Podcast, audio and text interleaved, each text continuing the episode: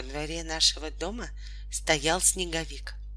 Глаза — угольки, на голове вместо шапки старая, насквозь проржавевшая кастрюля. В руке метла, а там, где полагалось быть носу, самая настоящая оранжевая морковка. Правда, разума у него не было, но снеговик прекрасно обходился и без него.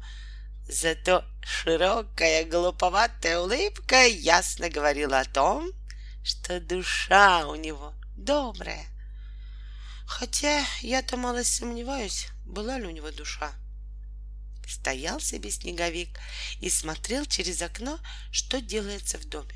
Видел уютную комнату, где люди пили горячий чай.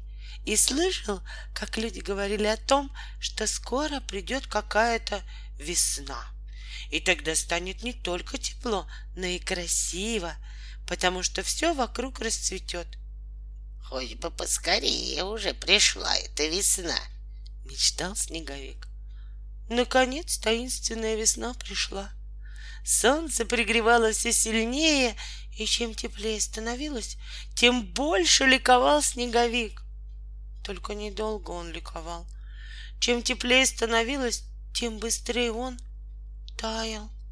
И вскоре от снеговика только и осталось, что пара угольков, ржавая кастрюля да метла. А морковка а, морковку утащил заяц, ненароком заскочивший ночью во двор. В отличие от снеговика, заяц этот не был мечтатель. Он жил сегодняшним днем и ценил то, что вовремя подворачивалось.